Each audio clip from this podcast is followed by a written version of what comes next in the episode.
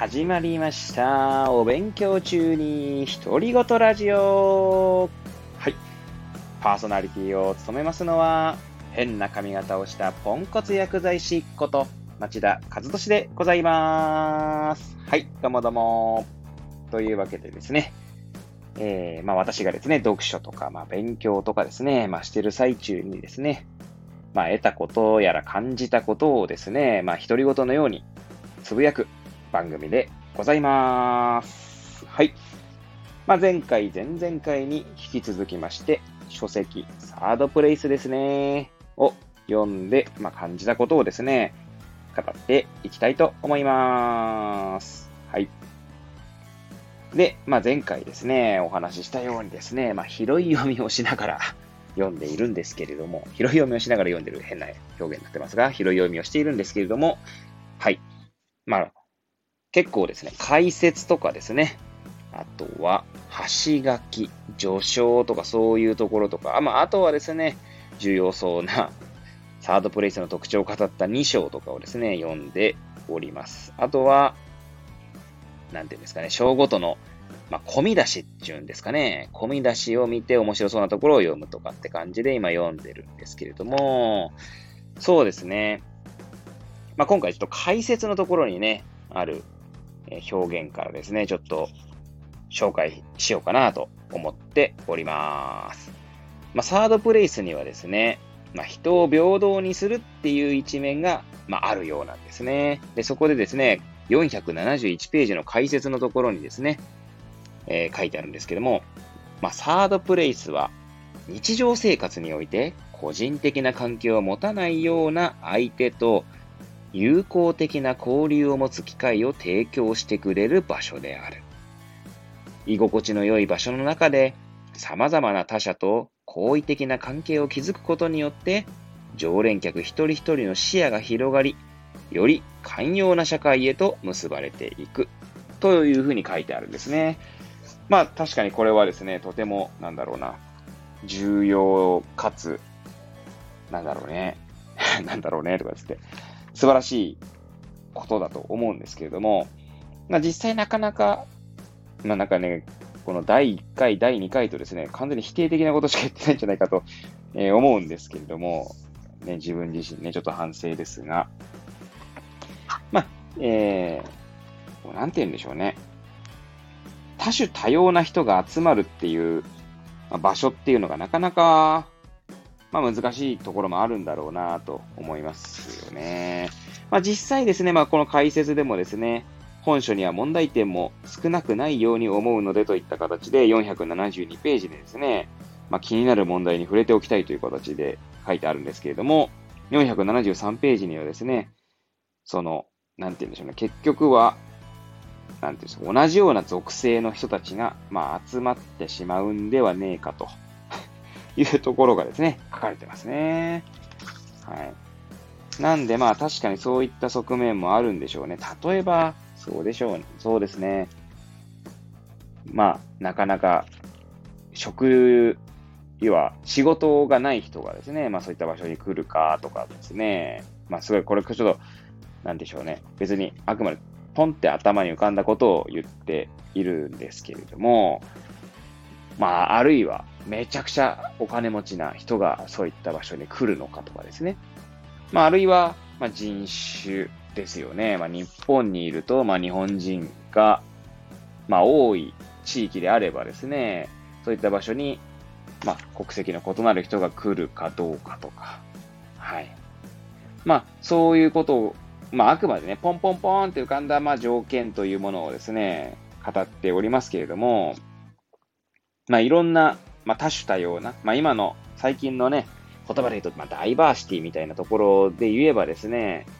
どうしてもそういった側面が薄れる可能性はありますよね。なんで、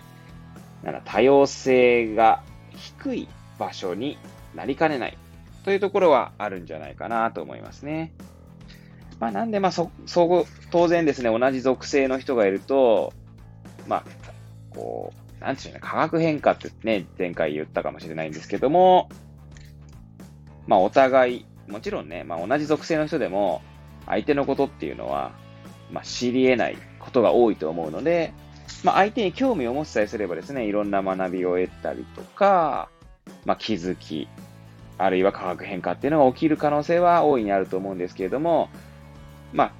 も別のね、属性を持っている人であれば、よりそういった気づきや学び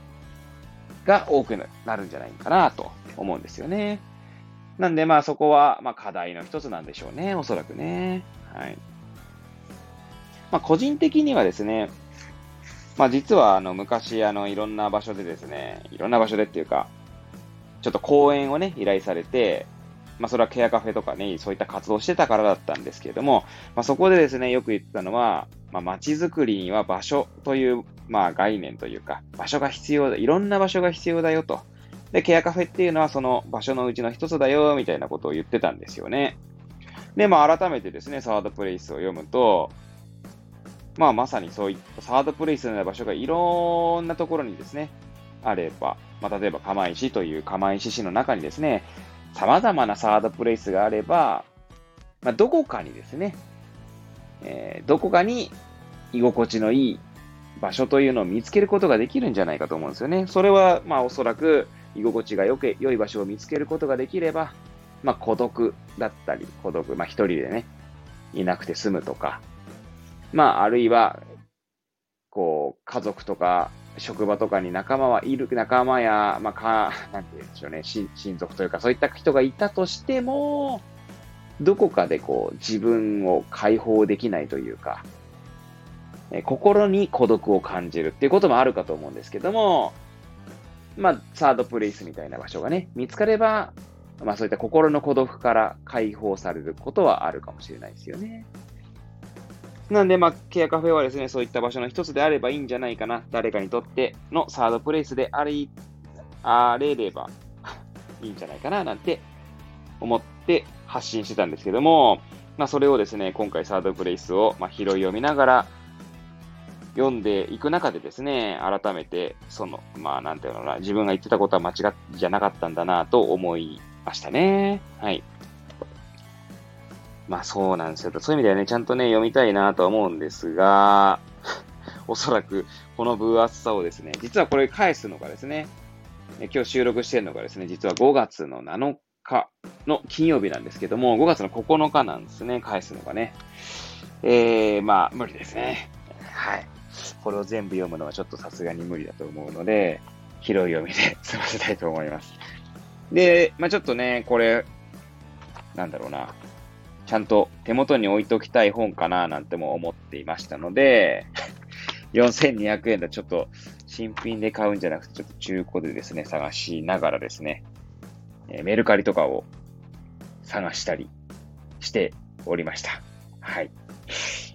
まあね、これね、実はこう、取り寄せてもらってね、借りているので、こう、延長とかもできないですし、また借りるってなったらまた取り寄せるって話になりますのでね。はい。って思いますね。そんなこんなで、今8分40秒ぐらいですけども、まあ、一応10分でですね、一コンテンツにするっていうのがもう目標にしておりますので、今たまたまですね、ペラペラーっとめくってですね、え女性のためのサードプレイスって場所があったんですね。そしたらね、第1部が面白いですね。サードプレイスですってバカな。私には第2の場所さえないのよって言って書いてありましたね。まあ、なるほど。確かに第1の場所、第2の場所、家族とか仕事とかですね。まあそう、まあ第2の場所がどうかはあれですけど、確かに第1の場所、つまり家族だったり職場でも自分の居場所がないってことはあるかもしれないですよね。うん。そうすると第三の場所もあるかどうかわからない。うん。なかなかちょっと考え、考えさせられる一文でございました。はい。こんな感じで薄っぺらい話を、えー、している、えー、この番組でございますが そろそろですね、10分経とうとしておりますので、はい。えー、また次にですね、またサードプレイスについて語っていきたいと思います。ということでですね、今日のところはですね、えー、ここで終えたいと思いますが、まあ一応まとめるとするのであれば、まあ、サードプレイスはですね、一応理想としては、様々な方がですね、集まることで、まあ、得る、得られるですね、学びとか気づきっていうものが大切なんだろうなと、そして平等であるということが大切なんだろうなとは思うんだけれども、まあ、なかなか様々な属性の人は集まりづらく、えー、結果的には同じような方々、同じような、なんだろうな、属性の方々が集まりやすいっていうことは、可能性としてはあるんじゃねえかみたいな話をですね、しました。はい。ということでですね、また次回も こんな感じでゆるーく独り言のように語っていきたいと思います。はい。それではまた